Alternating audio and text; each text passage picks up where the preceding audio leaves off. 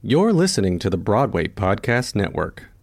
With Lucky Land slots, you can get lucky just about anywhere. Dearly beloved, we are gathered here today to. Has anyone seen the bride and groom? Sorry, sorry, we're here. We were getting lucky in the limo and we lost track of time. No, Lucky Land Casino, with cash prizes that add up quicker than a guest registry. In that case, I pronounce you lucky. Play for free at LuckyLandSlots.com. Daily bonuses are waiting. No purchase necessary. Void where prohibited by law. 18 plus. Terms and conditions apply. See website for details. With Lucky Land Slots, you can get lucky just about anywhere. Dearly beloved, we are gathered here today to. Has anyone seen the bride and groom? Sorry, sorry, we're here. We were getting lucky in the limo and we lost track of time.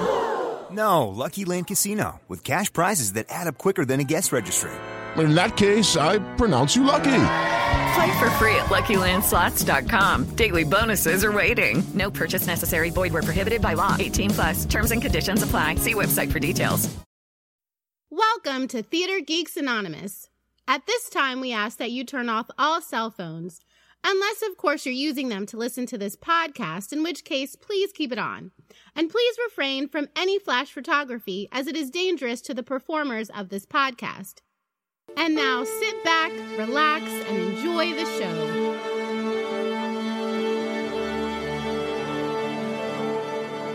Don't you see? It's so simple. Step one, we Google the biggest flops on Broadway. Step two, we find the crazy stories behind them.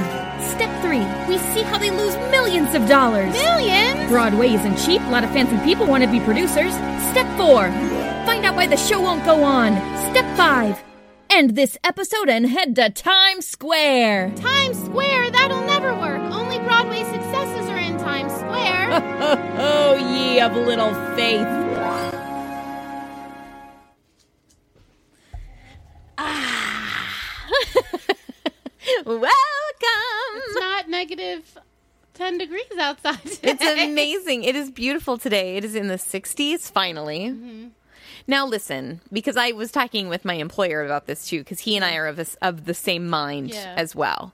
We both really like winter Me and we love fall. Yes, Yes, and Ebony too. as well. Yeah. We just don't want it to last for more than its time. Especially because, like, I mean, I'm with a toddler all day, and it's imp- like I can't take him to the playground or the park Right. when it's too cold out because Right. I don't like to be out there, but also he's like a little pint size, so Yeah. to keep him safe. But now it's 60s, it's beautiful, and of course, my allergies are in full bloom. Yeah.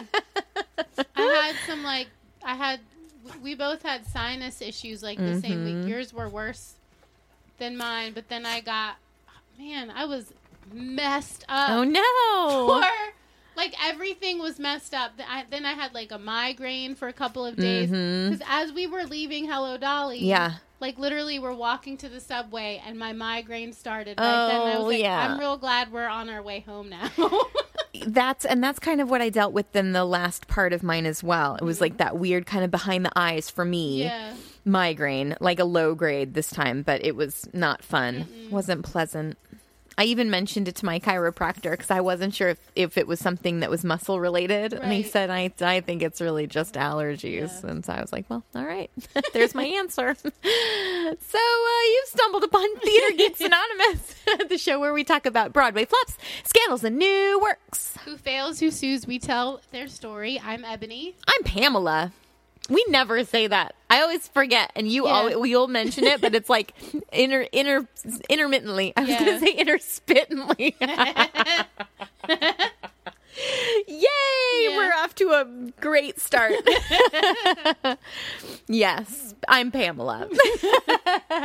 and what you hear chewing in the background are Yeah. Sweet Pea Puddle and two little doggy visitors that I've got over here named Ralph and Rusty chewing on fish skins because they are disgusting, but they're supposed to be really good for teeth. Mm-hmm. And also, my dogs love them and they take for a long, very long time for them to actually chew through. So, So, we get some quiet time. some blessed silence. It does smell like a dirty fish tank. It's really gross. But I've got my purify, like not my purification, but my um I've got orange and peppermint essential oil going through the diffuser right now. So hopefully it won't smell like that for a long time. Which one is this little buddy on my lap? That's Ralphie. Wow. Ralphie, like a I call him Ralphie. story? Okay. But his I name is just about Ralph. To love it even more. Super cute. I think so too. They're little poodles, and I gave them little haircuts, and they're adorable. All right, I'm pulling up. I forgot to pull up the actual episode that I'm going to be doing today. but if you're all very excited, and I'm sure that you are, it will excite you to know that I am going to be doing the show Rags. Isn't this Were fun? you in this? Question mark. No, I do have a story though. Because I feel like you told me this story, and that's why I was like, "You Mm-hmm. Yeah. do rags, I'll do that." I know. I was so happy that you did. Uh, so yes, Can't go up. I had Children of the Wind from Rags in my audition book for the longest time. And so when I was look, I, was, I had just okay. Uh, where, where should I start the story? Gotta sit down, Ralphie. I had Children of the Wind from Rags. Sit. Sit. Sit down, buddy. He might not, but he'll be okay. Um, I had Children of the Wind from Rags in my audition book for a while, and I had just finished like a build a book workshop, quote unquote. That was the name of it, with a cast, or not a casting, a musical director in the Chicago area where I was living at the time. Uh, and he offered us all, because we took the class for the, his first class, he offered us all a free vocal coaching. And so I looked on the audition schedule and I saw that they were looking for uh, Phantom of the Opera, uh, the tour and they were looking to audition for that in Chicago. And so I went to my vocal coaching with that in mind, not because I thought that I had any chance at all of, of getting into Phantom of the Opera, but because I had heard that Tara Rubin Casting was also doing a non-equity tour of Les Mis, and I was non-equity at the time. So I went in uh, to the vocal coaching with Children of the Wind because I was like, that might be the best. Because he goes, you know, what do you think you'd be going in for? And I said, well, I mean, look, if I was going in for the show and if I was booked, mm-hmm. it would be with a Carlotta cover in the ensemble. Mm-hmm. And he goes, Okay, so what do you want to sing? And I said, Well, I think Children of the Wind from Rags might be the best. Uh, song for the job. And he goes yeah i think you're right. It's very it's mature. You can sing it operatically. It's got a lovely little b flat on the end. Mm-hmm. Except what he did was he like he goes oh give me just a second. And he tooled around on his um, piano for a second. And then he said okay m- instead of singing the end like that sing it like this. And so we sang it through and he goes well there you go. There's your high e flat. And i literally was like what? Because i don't think i had at that point had ever sung anything above a c. Yeah. so it was kind of a miracle. But that's my children of the wind story. But i love this show. I've ha- i had this cd when i was still in high school uh, it's but like the later years of high school and i I love it so much. Judy Kuhn, I believe, might be one of my favorite voices. Yeah. It's so pure and so good. And what I love about Stephen Schwartz specifically, who composed this, he writes so well for the voice, especially for the female voice. So singing his music, you can act so easily because it all feels very natural. It feels very vocal. Mm-hmm. It's pretty cool. Anywho, so should we talk about rags now? Let's talk about rags. I'm sorry. The dog's trying to get up on to the here, table where I- all of our equipment is. I did tell you that as soon as you pet him, he was not going to leave you alone. Which is fine, but I'm just like, you can't be on the computer. I all. know. He's fine here on my lap, but just not. He's on a our computer. sweetheart. He really is. Yeah. Okay. So, Rags is a musical with a book by Joseph Stein, lyrics by Stephen Schwartz, and music by Charles Strouse. I'm sorry, I was wrong. He just wrote the lyrics. Charles Strouse did the composition, but I'm sure it all kind of played together. Anyway, I still love him. uh, part of the production history is actually kind of interesting. The pr- uh, Broadway production He just came over. He just came over and like shook on you, and then came He back. He shook in. his collar directly in my microphone and then walked back to What in the world? what a booty. All right. The Broadway production opened on August 21st of 1986 at the Mark Hellinger Theater with little advance sale and to mostly indifferent reviews. It closed after only four performances and 18 previews. Uh, it was directed by Gene Saks and choreographed by Ron Field, and the cast included Teresa Stratas as Rebecca Hershkowitz. And this is a kind of an interesting side note about Teresa. She was a retired Canadian operatic soprano, mm-hmm. or, or is a retired. She wasn't retired at the time, obviously.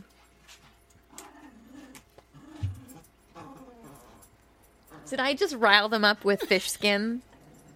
I, I mean, he's Rusty never same. acts like that. He's being the same as he was when I was when I first walked in. I mean, this is what I know, but like, but he wasn't like this before. I think it's just visitors. Um, Buddy, hey. Okay. and this Maybe is an he's chill now. I know. I hope so. this is an interesting side note about Teresa. Okay. She is a, now a retired Canadian operatic soprano, but at the time obviously wasn't retired. Right. She is especially well known for her award winning recording of Alban Berg's Lulu. Do you remember when I talked about Yes. Lulu? Lulu Yes. Lulu was Wait, isn't the that what Carrie? Yes. Was? Oh my. Lulu was the opera that inspired the the writers of Carrie opera. the musical. It's it is terrifying. not like great- it's it's very dark. It's very Brecht. awesome. though. I just I was like, Lulu, are you kidding me? How funny. It always does. uh, also in the cast were Larry Kert as Nathan Hershkowitz, Lonnie Price as Ben, Oh, Lonnie. Judy Kuhn as Bella Cohen, Dick Latessa as Avram Cohen, uh, Marcia Lewis as Rachel Halpern, and Terrence Mann as Saul. Oh, Because you know how much I love him. of, t- of Terrence Mann. I Because it was last yeah. week we recorded. Well, it was last week that we recorded it, but by Yeah. the time this airs, it'll be a few weeks ago that we Yeah. that well that I gushed over Terrence Mann and my absolute love of him of all things Terrence Because we Mann. were talking about Jerry Springer. Jerry Springer the Opera, which he is in right now as the title role. But he's done a million things. He was the original Javert in La uh, Les Mis. He was the original Rum Tum Tugger in Cats. He did obviously Rags. He's done so much stuff, and he's uh, Scarlet Pimpernel as Yeah. Chauvelin. He's Pippin. just amazing. Pippin, although that was the revival. Yeah, but like he's done all of these. He's just really amazing, and I love him. Anywho, Sweet Pea does too.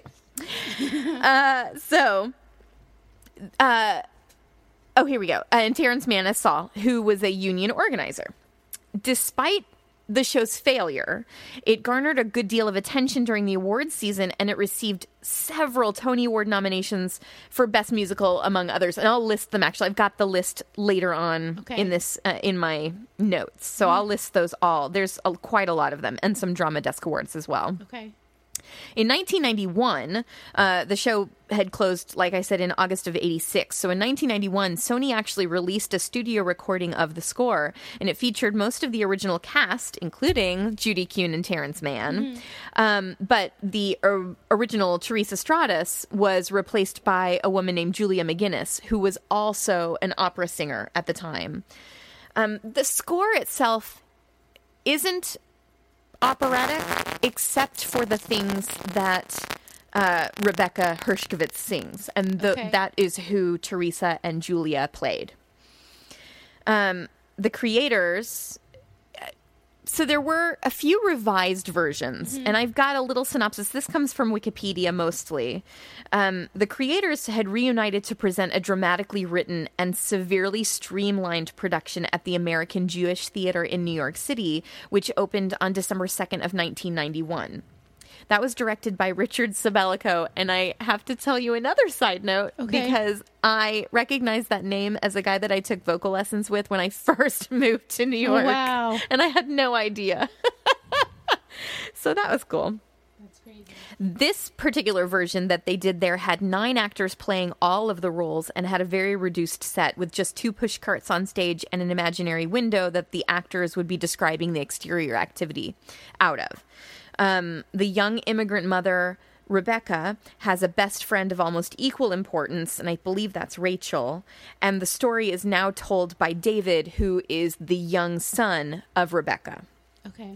The Colony Theater Company in Los Angeles, California, presented Rags in 1993. They had re- reworked the show again, staging it first at Florida's Coconut Grove Playhouse in February of 90, uh, February of 99. Oh, I'm sorry, that was a separate paragraph. Oh. So they did it in Los Angeles in 93, and then Okay. they reworked it again uh, in 99 Okay. to play at Florida's Coconut Grove Playhouse, and then again, uh, and that was February, and then again in November of 99 at Paper Mill Playhouse in New Jersey.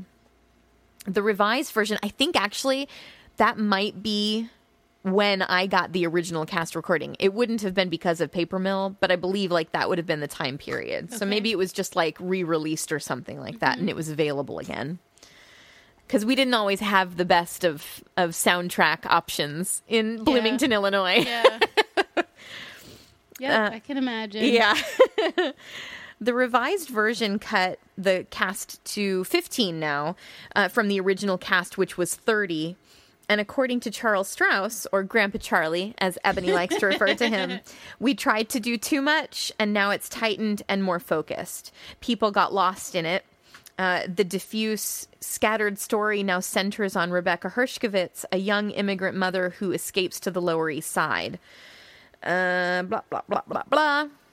I'm sorry, it's a long um, quote, and it's not entirely necessary to read it all just because it's kind of a rehash of the synopsis, which I'll tell you in just a 2nd But basically, he says that he just really likes the new reworking because at first it was a very kind of diffuse and scattered uh, sightline, but now they've really focused it down to what really is necessary to tell the story. Okay. And that was one of the things that I think that they had mentioned in the reviews at the time was that, you know, it's a lovely show and it's got good performers, but you just can't really tell what's being told, what the story is or what's important. Okay.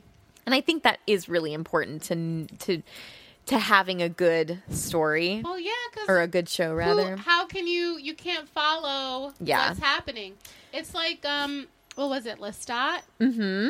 Where it was just like convoluted and Yeah. nobody like we couldn't even find a synopsis because no one really understood what it was about. and that's exactly right. You're ex- yes, and that's exactly what it was. I mean, and t- try to reading through the synopsis uh, in this story as well. I was like, okay, which one is the better one? What can I cut down? um, so in 2006, Schwartz, Stein, and Strouse collaborated on the World AIDS Day concert version of the musical, celebrating the 20th anniversary of the show's Broadway opening. The concert was at Times Square Nokia Theater and featured Carolee Carmello. Oh. Love her. Gregg Edelman, Eden Espinoza, Lainie Kazan, Wow. and Michael Rupert. It's really good. I know. Really good cast. I mean, you can get really good people if it's just a one night only Yeah. benefit. Right. The Goodspeed Opera House presented an extensive revisal of the show in 2017. I actually had a friend in that, revisal. Uh-huh. Oh, okay. um, meaning they reworked the show again, yet again. What? Uh, my friend Sean played Saul, which was the Terrence Mann role in that show. Uh, but it started previews on October 6th and opened October 25th and then closed on December 10th. So that was just last year. The musical has a new book by David Thompson, several new songs by Schwartz and Strouse, and starred Samantha Massell as Rebe- Rebecca Hershkowitz entirely reimagined this new rags has a new plot and new characters and is directed by rob ruggiero the broadwayworld.com reviewer wrote Oh. Let me write let me see Okay. I was like, because the way i read it rob ruggiero was the broadwayworld.com and that's Okay. not the case Okay. there is a period there Okay. Okay. so the broadwayworld.com reviewer wrote quote they or godspeed Good speed. It's good speed. We knew what you meant. It's like Mila Jala. oh my We're god fine. We're fine. I don't know what is. It's because I'm so focused on what the dogs are doing right now that I cannot keep my focus on what's written in front of me. Okay, let's try that one more time. The BroadwayWorld.com reviewer wrote, "They or Goodspeed have taken a show that many had written off as simply one of those shows that just didn't work, and they pulled it apart and they put it together as a fresh, vibrant, timely, and important story. I fully expect that this will become the definitive telling of this story, and it should." I think that's so cool that they finally, you know, it took them 30 years, Yeah. but they finally were able to kind of get it. And it's such a good story. Even the one that's convoluted that I know is such a good story. Okay, so here is the story. Mm-hmm. Thank you. Yeah, I know. I'm looking forward. And you know what I did? Because I even copied and pasted it a little bit differently. Normally, I'll say it was written by blah blah, and Right, right. here's the synopsis. Right, And I did it differently because I wanted to whet your appetite for what the story was about. And here it is, folks. Get ready. uh, so it is set in 1910 the height of the great wave of immigration flooding into America from Eastern Europe. Five Jewish immigrants come over in steerage on the same boat. Rebecca Hershkowitz, fleeing a pogrom that destroyed her village, was basically Program. pogrom. It, Pogrom. uh, it, it the definition that I looked up was like a de- uh, an organized massacre. This what they're talking Like about the right now it was an ethnic cleansing. It wasn't the Holocaust because Well, that was later. No, it was This like the was Holocaust. Very I mean, much That's what the Holocaust because it was all of the Jews in Russia. Yeah. The Russians were coming down on all of them and just killing them all left and right. And it really was an ethnic cleansing at that Yeah. point. It was really disgusting. But so she gets away and she's come with her young son David in hopes of being reunited with her husband Nathan. Nathan has already been in America for several years, but he's not sent for them. So she just came, which I love. Mm-hmm. Avram Cohen and his teenage daughter Bella have come in search of a better life, and Ben Levitowitz, a brash young man who has fallen in love with Bella, has come to make his fortune in a land where the streets are said to be paved with gold. Mm-hmm. They are processed at Ellis Island with hordes of others, and Rebecca is not met by her husband. So she and David are given temporary shelter by Avram and Bella, uh, who she's made really good friends with during the course of this voyage. Um, frightened and exhausted on their first night in the New World, they are nonetheless dazzled by the wonderful sights around them. Rebecca's search for Nathan seems hopeless, but when she is most discouraged, she remembers that she and David have gone what she and, da- and David have gone through to get to America, and she gets a little more hopeful. The five immigrants go to work Rebecca in a sweatshop, Bella doing piecework at home, Ben in a cigar factory, and Avram and David peddling from a pushcart. Their long hours and ba- brack baking, back breaking labor are leavened by the music of an itinerant klezmer band. Saul, Terrence Mann, uh, who is a fiery labor organizer, is trying to unionize the shop where Rebecca works. He and Rebecca don't see eye to eye about quote unquote making trouble, but he does persuade her to educate herself and David. One night, after an exhilarating outing to see a performance of Hamlet at the Yiddish theater, Rebecca finds to her distress that she is falling in love with Saul. In the meantime, Bella is becoming bitterly disillusioned and the dra- uh, with the drabness of her life in America. Although she is momentarily diverted when Ben brings her a new gramophone. Rusty, be quiet. Thank you. Although she is momentarily diverted when Ben brings her a new gramophone, she hurls her feelings of frustration at her father and runs off to gaze longingly at the high life of the uptown swells. In the title song, Rags, which is my favorite, and because I think it's sung by Judy Kuhn, it's just so good. She like, t- she's such a teenager. It's such a teenage moment where she's like, you know, how this is why we came to America to wear these rags. You know, this is why you uprooted me from a life that we knew. And oh, that was really, really good. uh, right. So, where did I leave off? Meanwhile, at a local Irish pub, a meeting of Tammany politicians, I also looked this Yeah, I was like, what's Tammany? is underway. So Tammany um, politicians was a sect of the Democratic Party, okay. but they were known for their corruption. That was basically what they were known for. Oh. Okay. They beat people up, they extorted, they blackmailed. gangsters. Exactly. It's like the mafia. They were actually dismantled by federal um FDR. Oh, Franklin wow. Delano Roosevelt. Yeah. And I'm not sure if it was while he was president or if it was before that, but I thought that was kind of neat as Yeah. well. Um, that he kind of played a role in that. I have to tuck this up because I just love you, dude. I can't with you. All right. Um, so there, the meeting is underway, and who should be among them but Rebecca's husband, Nathan? He has renamed himself Nat Harris and is working his way up in the local politics, doing dirty work for the corrupt Democratic machine. Oh no. When he hears Rebecca and David are in America, he hurries off to look for them. Rebecca and Saul are spending more and more time together, but when David puts Saul's fighting ideas into practice with a gang of local local oh my god, Hustlers? Local hustlers? I said local hoodlums is what I was gonna it's say. It's not even late today. This is like the I earliest know. we've been able to do in months. I know it's true.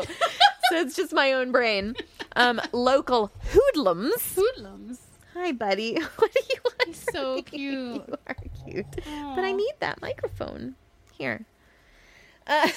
Um, uh, so Saul was teaching little David some fighting techniques, and David put them into practice. And so basically, Rebecca was like, "I can't have my son doing this."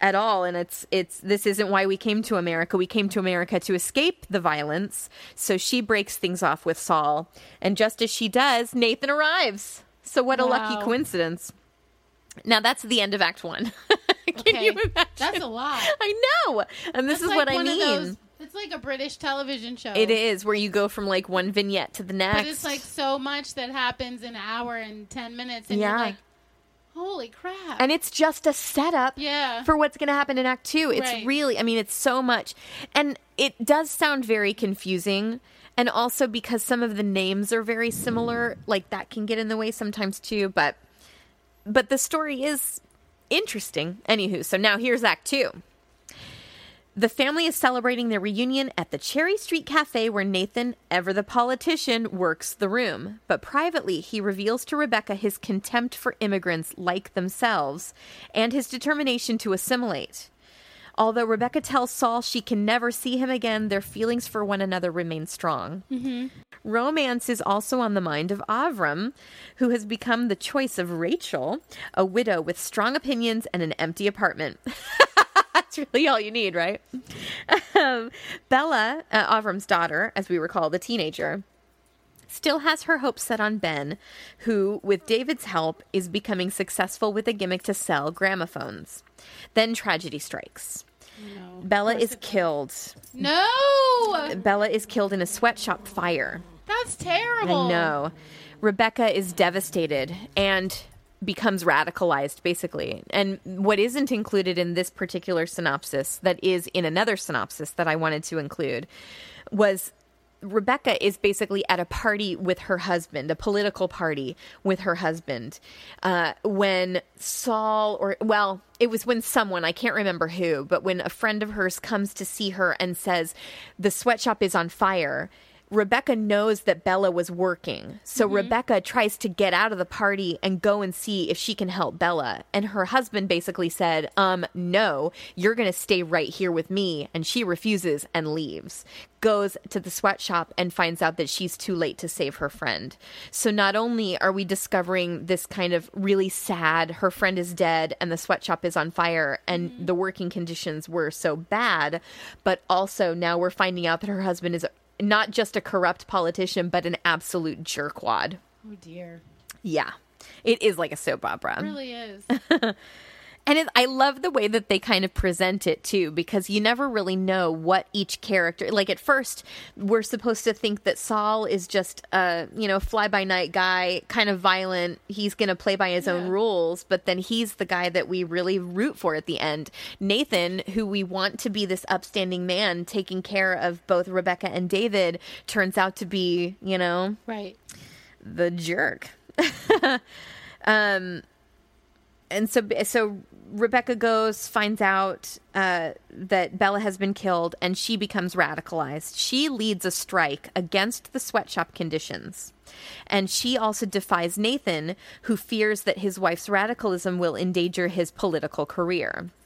So Nathan leaves her, and Rebecca remains with Saul and the strikers. But I think that they're not together yet. Okay. They've endured hardship, heartbreak, wrenching change, and the fairest of them has perished. But in the end, Rebecca, David, Avram, and Ben have begun to make a new life in their new world as another boatload of immigrants arrives, including, I believe, in the ear- earliest version of this show, which may be the Broadway version, um, Avram's other child who he had to leave behind when he and Bella came. So his son comes at the very end of the show is one of the new um, load of immigrants that has just come into America. So there is a happy ending because Rebecca ends up with Saul. David is fine. Bella is dead, but Avram is going to be greeting his other child. So there's hope at the end, which is really kind of nice. Not just kind of nice, it's really nice. So here are the awards that I was talking about because there are several Tony Awards as well as several Drama Desk Awards. Uh, Tony Awards, they were nominated for Best Musical, Best Book of a Musical with Joseph Stein, Best Original Score of Charles Strouse and Stephen Schwartz, Best Performance by a Leading Actress in a Musical, Teresa Stratas, Best Choreography, Ron Field, uh, and none of them won, but they were all nominated. Oh, wow. Wait, so how many total was that? One, two, three, four, five. Okay. In uh, that would have been 1987. The Drama Desk Awards uh, that they were nominated for were Outstanding Featured Actress in a Musical of Judy Kuhn. Uh, and Marcia Lewis, who played Rachel.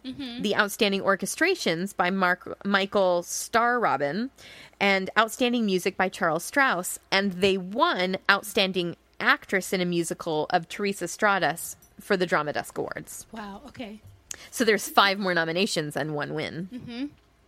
Now I'm gonna flip over Okay. to the book Not Since, Since Carrie, Carrie. by Ken Mandelbaum. We've been So really taking advantage of this one. appropriate for uh, the backstory of um, the woman who played Rebecca. I know with Lulu. Yeah.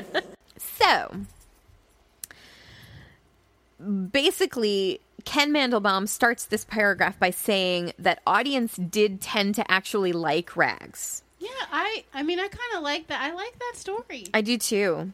Um, however, probably for all its muddle, there was lovely music uh, and a story that, while it may not have worked, was still dealing with issues that couldn't help but be moving. As Rags begins, Rebecca Hershkowitz. It's going to tell the synopsis again, so let me flip to the bottom. There we go. With Lucky Land slots, you can get lucky just about anywhere. Dearly beloved, we are gathered here today to. Has anyone seen the bride and groom? Sorry, sorry, we're here. We were getting lucky in the limo and we lost track of time. No, Lucky Land Casino, with cash prizes that add up quicker than a guest registry. In that case, I pronounce you lucky. Play for free at LuckyLandSlots.com. Daily bonuses are waiting. No purchase necessary. Void were prohibited by law. 18 plus. Terms and conditions apply. See website for details. So, okay. Couldn't help but be moving. Rags, with a book by Joseph Stein and music by Charles Strouse, suffered from a combination of faulty producing and unfortunate circumstances. It was first seen in workshop at Theater 890 in 1984, and it was directed by its lyricist, Stephen Schwartz. So yeah. I had no idea Me that he directed stuff, and I'm wondering if maybe this is the reason why he doesn't anymore. uh, this version had no stars, no central, ca- no one central character. It was very much an ensemble, and actually, it reminds me of another show that Stephen Schwartz did called "Working" that you're going to be doing. Um, the version, uh, like I said, had no central character, and two years later, it went into production as a full scale Broadway show. Joan Micklin Silver, who had written and directed the film Hester Street about Jewish, also about Jewish immigrants on the Lower East Side, was hired to direct but was dismissed after about three weeks into rehearsal. Schwartz and Strouse took over unofficially. And Rags opened in Boston with no director listed in the playbill. Have you ever heard of something like that happening? No. No. I could not find any dirt on why uh, why this woman had been let go. Joan Micklin Silver. I could find no information. So, for whatever the reason, I mean, there could just have been like a personality conflict. But I think it's really interesting that they just got rid of her and decided to, to finish it on their own. Although he had done it before, so maybe he just. I'm so curious. I know, me too. If, le- if anybody's listening we don't want to know. anything, I really yeah, I mean, to we don't want to know to like make it make fun of them, but like I am super. Yeah, because I I haven't heard of. I mean, now I want to research and find out if there is another show that had Yes. that happened where there was no director listed. I know. Let us know if you know. That'd be cool to find out. yeah. I didn't look that up, so maybe we would find some Google searches.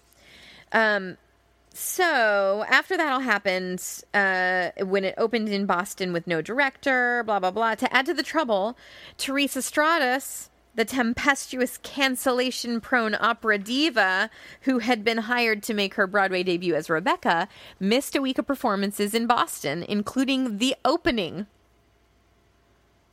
That would never go over in No. any of the shows I did. No. At all. No. I mean, like they would literally be like, "Look, I realize you're sick, but please be here opening night, Right, and then you can you can Unless you have a life-threatening right." Listen, the show must go on, people. Oh. But I there is such a difference between musical theater and opera in the state of mind of the performers. I feel like in even in straight theater, musical theater and straight theater, the idea is the show must go on. You just do it. You power through and you struggle and you just finish it and you do as best a show as you possibly can. There's like a With really great opera- story with um Anne Header. Mm-hmm. The she she was in Cinderella and she but she did she was Oh, doing Ann Harada? Yeah, Ann Harada. She was doing um oh shoot. That's there's that that oh crap. Stepsisters Lament. No, it's a it's a play where there's two married couples Oh. and they have dinner together because one of them is accused of bullying the son.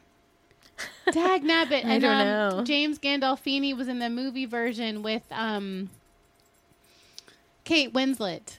Oh, goodness. Well, anyway, uh we'll it find it. Yeah. She was she they had gone they had had it was a two show day right she Mm-hmm. said she tells this story on um uh, now I can't even think of the podcast right now. I'm dying. I love that with Todd Buonopane. It's such a good podcast. He, yeah. Anyway, so she told this story at Broadway Con last year when Todd Buonopane brought his um, podcast. But yeah. she was like, it was a two show day. She's like, I ate something that did not agree with me. God of Carnage? Yes. Okay. Uh, and she was so you know that like you're sweating. I do know. I've I've been there. It's so bad, but there's no understudy. So she played a character who who threw up in the middle of the show, and she was like, it was perfect timing because she she actually vomited into like the bucket, yeah. and then I mean it was it Can was you imagine being on stage with Yeah, that? Is she like, felt- is the bucket removed then after that, or do they all just have to sit in that well, smell? there's like a bathroom. oh, okay. So it's not real, obviously, but like the character's supposed to go into the bathroom after. and like, so, but she had to really try and clean herself up. And the other actors, like, they saw she was not feeling super well. Mm-hmm. And they obviously realized she really had thrown up. And it was supposed to be fake throw up, but like Ugh, she didn't. that is the fake. worst. Yeah, yeah. It's, I mean, but that was, that's dedication Yeah. that's what it's supposed to be. I mean, that's terrible, but like that's what the show goes on. it's you true. get sick, you still do it you just get on the stage. You do. But uh, unless you're gonna opera die. opera is different. I mean, there are stories about women opera singers who will not perform the week of their periods because everything swells, including their vocal cords. And so, like, there, I don't know if we should include that into the podcast, but yeah, we can. they, I, I think It's I can too. thing. It is menstruation. That's real. I didn't know that made your yeah. vocal oh, cords it swells swell. everything. Yeah. It Oh, really I mean, makes a I don't difference. sing, it aff- so I wouldn't know, Yeah, yeah, sure. Wow. Um, but a lot of that stuff will make a difference, and so, and because an opera singer, all they use is their voice Yeah. when they're in an opera. Yeah. They have nothing else to fall back on, and also I feel like too with musical theater. As long as you have the technique and the training, nothing is that difficult Right. to really sing through. Right, right. But opera is different. And so they've got this kind of mindset that if anything goes wrong with the voce, I've got to, you know, I've, I have to take off. Uh, and so apparently that was the case with Miss Teresa, uh, who I'm just going to repeat this again, missed the first week of performances in Boston, including the opening. Crazy. giving Rags the distinction of being perhaps the only show to be reviewed on the road with a standby. Yeah. Christine Andreas, who was in Scarlet Pimpernel with Terrence Mann later on. um, Stratas was worth waiting for, however. The five foot powerhouse gave a luminous star performance and, sn- uh, and sang incomparably in what is likely to remain her only Broadway musical.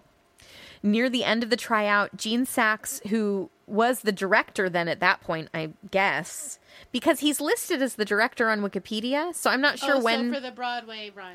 I guess, Okay. but uh, it wouldn't have been until after Boston though, because they didn't have a director listed until that point. Until, so maybe he'll actually mention uh, Gene. Sa- oh, well, I get This so ahead of myself. It's the next answer. sentence. So near the end of the tryout, Gene Saks agreed to take over the direction, and Ron Field uh, replaced Ken Rinker as choreographer. Saks had directed the Robert Preston vehicle, The Prince of Grand Street, which was set in the same time, place, and milieu. I never know what that word means, but I say it with a French accent because why not? Uh, and Rag's spoof of Yiddish theater was reminiscent of those in the earlier musical. Meanwhile, Jay Presson Allen did uncredited book rewrites. The New York reviews were largely negative, with scattered praise for the score and Stratas. Uh, it was late August, and Rags had only a small advance sale. It's the kiss of death, summertime openings. Yep. After the third Unless you're Hamilton. Right? After the third official performance, a Saturday matinee, the cast marched down Broadway from Hellinger Theater to Duffy Square in an attempt to halt the closing announced for that night. But the fourth performance was the last. The closing announcement stated that the show would reopen in a few weeks, but this was no more than the usual wishful thinking. Rags lost five and a half million dollars. What it I okay, so we got to find out what the inflation is for that because big was t- 10 leap of faith was like 12 Okay. maybe I'm big was Googling 18 it now. One of the shows was like 18 million dollars Okay. that we've done so i wonder what 5 million in what year was that again 80, uh, 86? Yeah. eighty-six.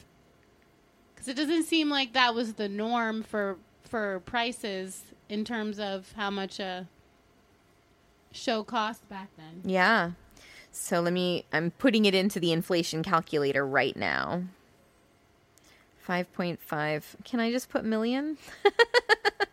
no, I have to count out the zeros. Okay, so five, five, You can't go up there. Holy jeez. zero, zero, zero, zero, zero, zero. Five hundred and five million five hundred thousand. No, that's too many zeros. Wait, I think that is how many zeros it is. A million is six zeros, right? Mm-hmm. So one, two, three, four, five, So six. it's a total of seven seven um Yeah. Okay. figures.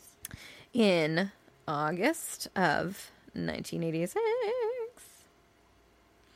in today's money is twelve million five hundred eleven thousand eight hundred twenty-three dollars Yeah. and fifteen cents. That's It's a lot. that's a lot of money. Yeah. In a sense, Rags can be seen as the sequel to another Joseph Stein musical, Fiddler on the Roof, showing what happened to the immigrants when they arrived in America. That is such a good point. I didn't even put that together until I just read that again. Yeah. Uh, because at the end of Fiddler on the Roof, they were kicking all the Jews That's out of what- Anatevka. Yeah, yeah. I thought about that as soon as you started with the beginning Yeah? of it. I thought about the end of Anatevka. Well, it's because it's not violent. mean, they just, Fiddler on I mean, it was slightly violent, but you know, the the Anatevkins just decide to go ahead and go. Right. Whereas in this case, her village was basically decimated. So um, I didn't I didn't put it together until it was just basically written out for me. um, but unlike Fiddler, Rags was an original, not based on any source material, and therein lay the problem. Stein's book was a muddle, uh, with too many characters and subplots that couldn't be fully developed. Bella was given the most dramatic number of the evening, the title song of Rags, which I just talked about earlier, what I loved. but her character was merely sketched in and not strong enough to merit such an outburst.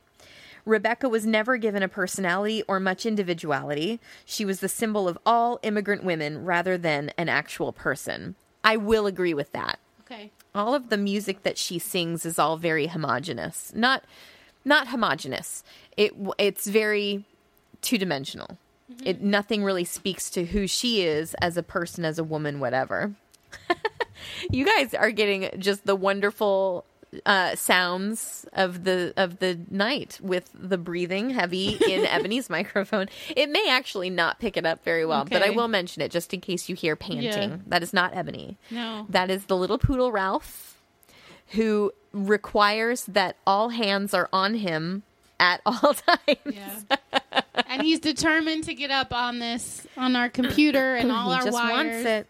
He wants it. And I'm I'm refusing.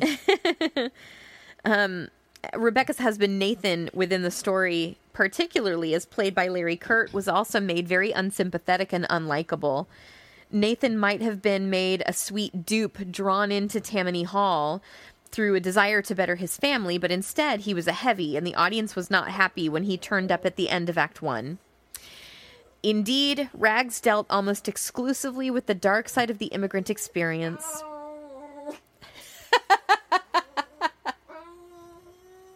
Hey, Ralph, I need you to stop. Come here. I'm gonna pull your tail. Stop. Thank you. Just cool it. Indeed, Rags dealt almost exclusively with the dark side of the immigrant experience. If it was only trying to tell the truth, that truth allowed for very few moments of joy. There were other flaws as well. The two white suited Americans who sang the opening number, Greenhorns, were set up as ironic commentators at the beginning, but didn't appear again until the finale. The final sequence in which Rebecca leads the sweatshop rebellion was awkwardly motivated, abrupt, and hard to believe. Uh, and Beni Montresor's spare skeletal sets were a mistake. I'm not sure if I said his name right. That was why I was a little halting there. Um, they're uh, they were just too bare apparently rags would have benefited from realistic scenery the show's biggest problem may simply have been the lack of a strong directorial hand from the start Saks clarified certain aspects of the show without really solving any of the problems. Strouse later said he cleaned up the loose ends of the plot, but in cutting down and explaining things, he may have taken away some of the show's charm. Rags called into question the ability of Broadway pros like Stein, Schwartz, and Strouse to put together a successful show. Surely there was a, a wonderful musical in the story of immigrants taking their first steps in America, but these talents were unable to find it or bring it out clearly. It was Strouse's fifth consecutive flop, and Stein and Schwartz's most recent musicals had also been flops. Makes me so sad. I know, me too. Poor Grandpa Strouse. But Rags has had several productions since its Broadway demise, and that's because, for all of its problems, it is hard to dismiss. Mm-hmm. Stein's book does at least contain some effective ste- scenes and good moments, and Rags features Strouse's most ambiguous score, most of which is quite wonderful. I will agree with that wholeheartedly. Rebecca has the gorgeous ballad Blame It on the Summer Night and the moving Children of the Wind. The title song is stunning, and there is impressive use made of extended musical sequences, such as the one in which Rebecca and David learn from Saul. Revisions, uh, some of which restore material from the tryout, has been made for the post Broadway productions of Rags, and one hopes that further work will be done. And who knows? I mean, they just did some revision on the 2017 version. Maybe they'll do a um, city center. That'd be cool. Yeah. That'd be really cool, yeah. Even as it is, uh, Rags may very well satisfy audiences in stock and regional productions. It's one of the rare flops that can find a million things wrong with it, yet still enjoy. Yeah. I love that. And there you go. Ralph is sorry to say goodbye. about it. I'm sorry, guys. You're going to hear a lot of whining in this episode, Yeah. and, and this time it's not going to be from us. but that's Rags. That's rags. I I hope I hope City Center or the York or somebody Mm-hmm. does a reading or something of it in the city soon. Well, and like Goodspeed just did this amazing Production, rendition. yeah. So who knows? Maybe that can be a springboard back to Broadway. Right, do a right. revival. I think that'd be really awesome. Yeah. Especially in light of of the immigrant situation Yeah. that's happening currently. I think that would be a really remarkable it really would be gap to bri- or bridge of that gap. and then Ellis Island's um you know trying working on the ragtime. Yeah. So it cool. would be cool. it would be. so there you go. All right, guys. Thank you for joining us Thanks this week. Thank you for listening. And again, like if you know any, if you can think off the top of your head of any other shows that didn't have a director in the tryout, Yeah. I mean, I'm going to look this up because I'm. Shh. uh, be, I'm going to look this up because it's real fascinating to me. Uh, but like, if you just know off the top and you want to tweet at us or Facebook us, and then also, um, we'd let. Oh crap! What was the second thing? It was that, and then Oh, you know what I just found? What? So we're not going to finish yet. Okay, so this is an article that I just found, literally just as we were talking, because I put in a different word, uh, cat like different wording than I had been using when I was researching this before. Yeah. So I put into Google Joan Micklin Silver, who was the original director that they had let go Uh huh. Fired from rags. That's what I put into Ooh. Google. I've never done that before. And it came up with this article called How the Curtain Came Down on the Dream of, Dream of Rags Uh, in the New York Times. So I'm going to skip to the bottom here because this is where Joan is mentioned. Um, uh, nearly two years elapsed between the workshop of rags at Michael Bennett's studio and the first rehearsals for the show. During this time, Mr. Stein and the producers decided the story needed a focus. Eventually, he came up with the tale of Rebecca Hershkowitz, who emigrates from Russia to the Lower East Side. Is it emigrate or immigrate? If it's do they immigrate to America and Uh, yeah. emigrate to another country? Uh, so i- immigrate is when they're coming in, Right. and emigrate Oh, is, when, they're, leaving. Okay, so that is correct usage Yeah. Mm-hmm. of that terminology. I was just so confused for a 2nd Uh, who emigrates from Russia to the Lower East Side in 1910, expecting to join her husband. After much discussion of who should play the role, Mr. Strouse suggested Teresa Stratas, who signed a contract that provided her with a weekly guarantee. Are you ready for this? Let me get out my inflation calculator again. Look, I know he's being ridiculous. It's almost over. just, just, I don't know what your deal is. I can't help you. I'm petting you. You are on my lap. That is what I can do. that is all I can do. 25? Okay. Oh my gosh. Are you Okay. ready for this? Okay, tell me. Mr. Strouse suggested Teresa Stratas, who signed a contract that provided her with a weekly guarantee of $25,000 and three, 3% of the show's profit, net profits. $25,000 A week? roughly a week roughly equates to $56,871 today. A week? A week. No! But she was missing whole weeks. A week? Yes. I'm telling you. During the same period, Joan Micklin Silver, who wrote and directed Hester Street, the acclaimed movie about Lower East Side immigrants, and co directed the hit off Broadway musical A My Name is Alice, was signed to make her ba- uh, Broadway directorial debut with Rags. But after about six months and shortly before tryout performances began at the Shubert Theater in Boston, she was dismissed.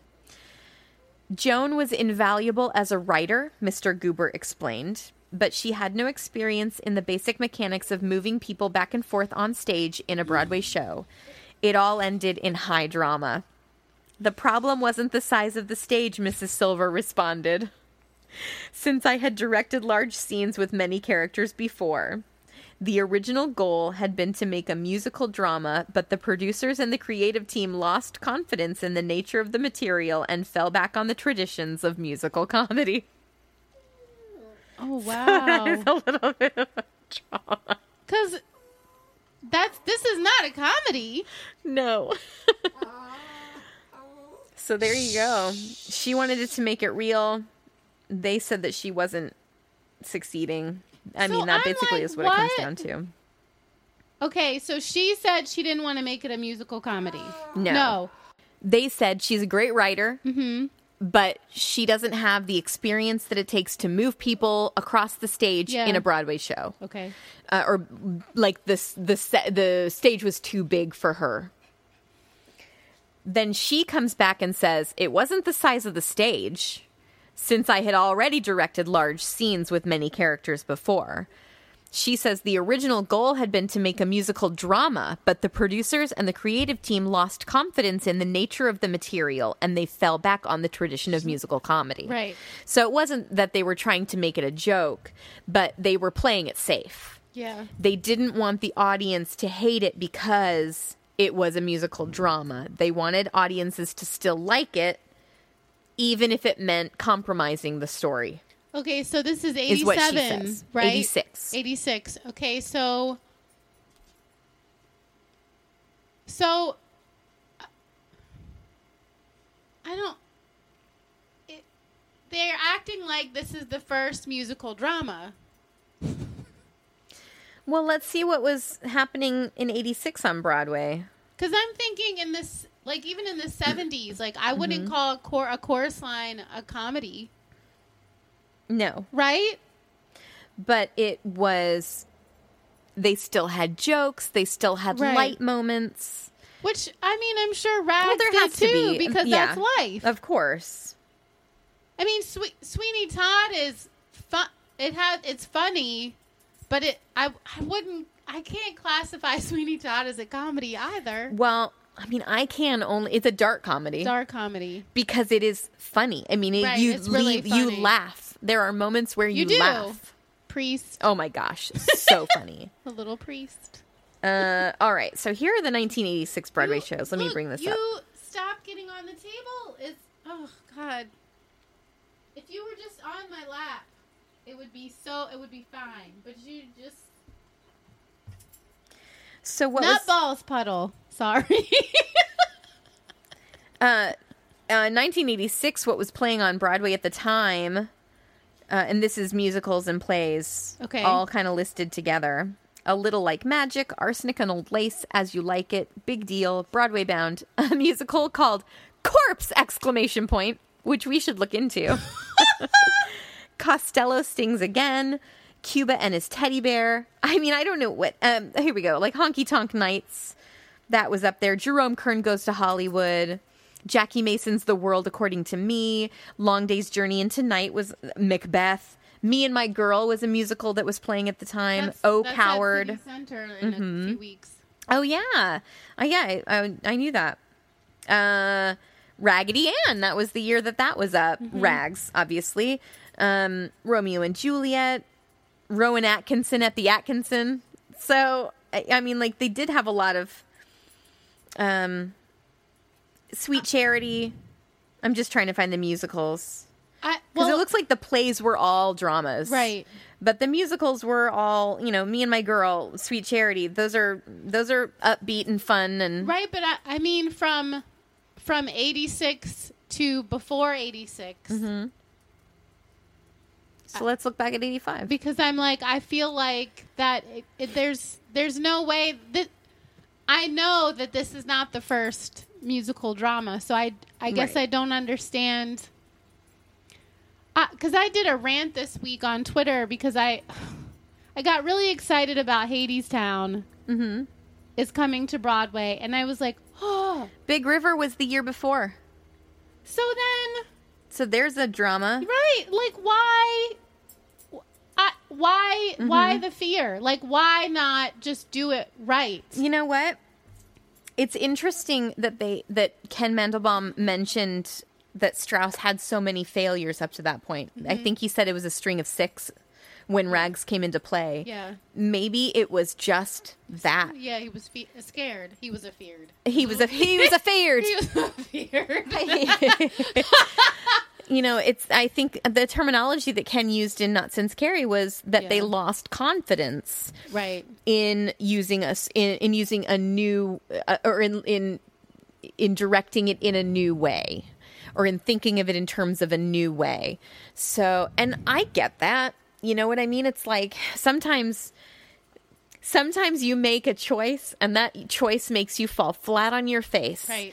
And if he's already done that 5 times now and this is the sixth time, maybe that it maybe that did color Right. his ideas for rags. I mean, The good news is that it's not going anywhere and it's only getting better with each rendition. he and he didn't quit. I mean, he's oh yeah.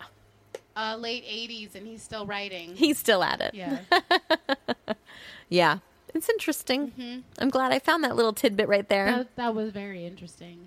So, mental note for me next time be super specific when I'm Google searching. So weird. I just put in her name before Yeah. and I couldn't find anything except for like IMDb stuff Right, and she's got a million credits. Okay.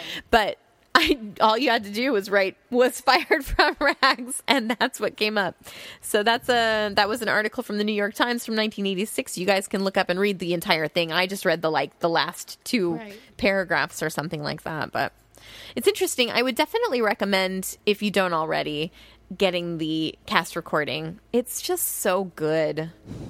It really is It's good. on Spotify. I haven't looked. I don't know. But guys, search. Maybe it's on Spotify. Yeah. Spotify is like a wealth of. Yeah. I mean, it's been so helpful for It's for me true. for this podcast. When I was trying to learn the music from Bloody Bloody Andrew Jackson, Spotify was the only place I could find it without having to Mm-hmm. Oh, wow. like get a CD. Right, right. Like I don't have a CD player anymore. they don't even make them in laptops anymore, Right. or at least in my Mac. yeah, no, they don't. Yeah. So there you go.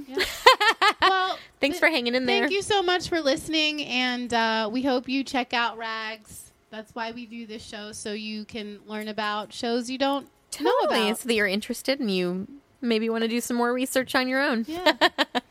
All right. Thank you for listening. Bye. Enjoy the nice weather. Bye. Hey, it's Leslie Odom Jr. here on the Broadway Podcast Network to tell you about the Rise Theater Directory, a program of Maestra Music. Rise is a national online resource designed to connect and empower backstage and administrative and creative theater professionals from underrepresented backgrounds. If you work or aspire to work in the theater community, this can help you find your next project. And if you hire theater professionals, search the Rise Theater Directory to find your next team. Create your profile now and get more information by visiting risetheatre.org. That's theater with an R E R I S E T H E A T R E dot org because only together we rise. With the Lucky Land slots, you can get lucky just about anywhere. This is your captain speaking. Uh, we've got clear runway and the weather's fine, but we're just going to circle up here a while and uh, get lucky. No, no, nothing like that. It's just these cash prizes add up quick. So I suggest you sit back, keep your tray table upright, and start getting lucky. Play for free at LuckyLandSlots.com. Are you feeling lucky? No purchase necessary. Void where prohibited by law. 18 plus terms and conditions apply. See website for details.